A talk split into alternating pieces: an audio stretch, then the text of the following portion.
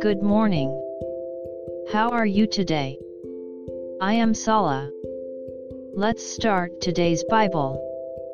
Today's Bible verse is John 9:32. I'll read.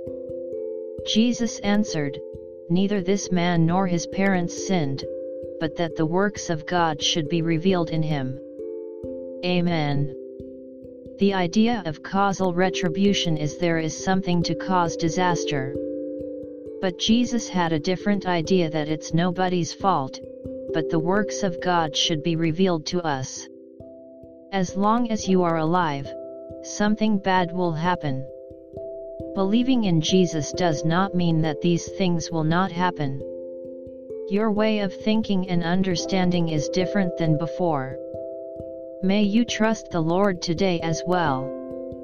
God bless you. See you tomorrow.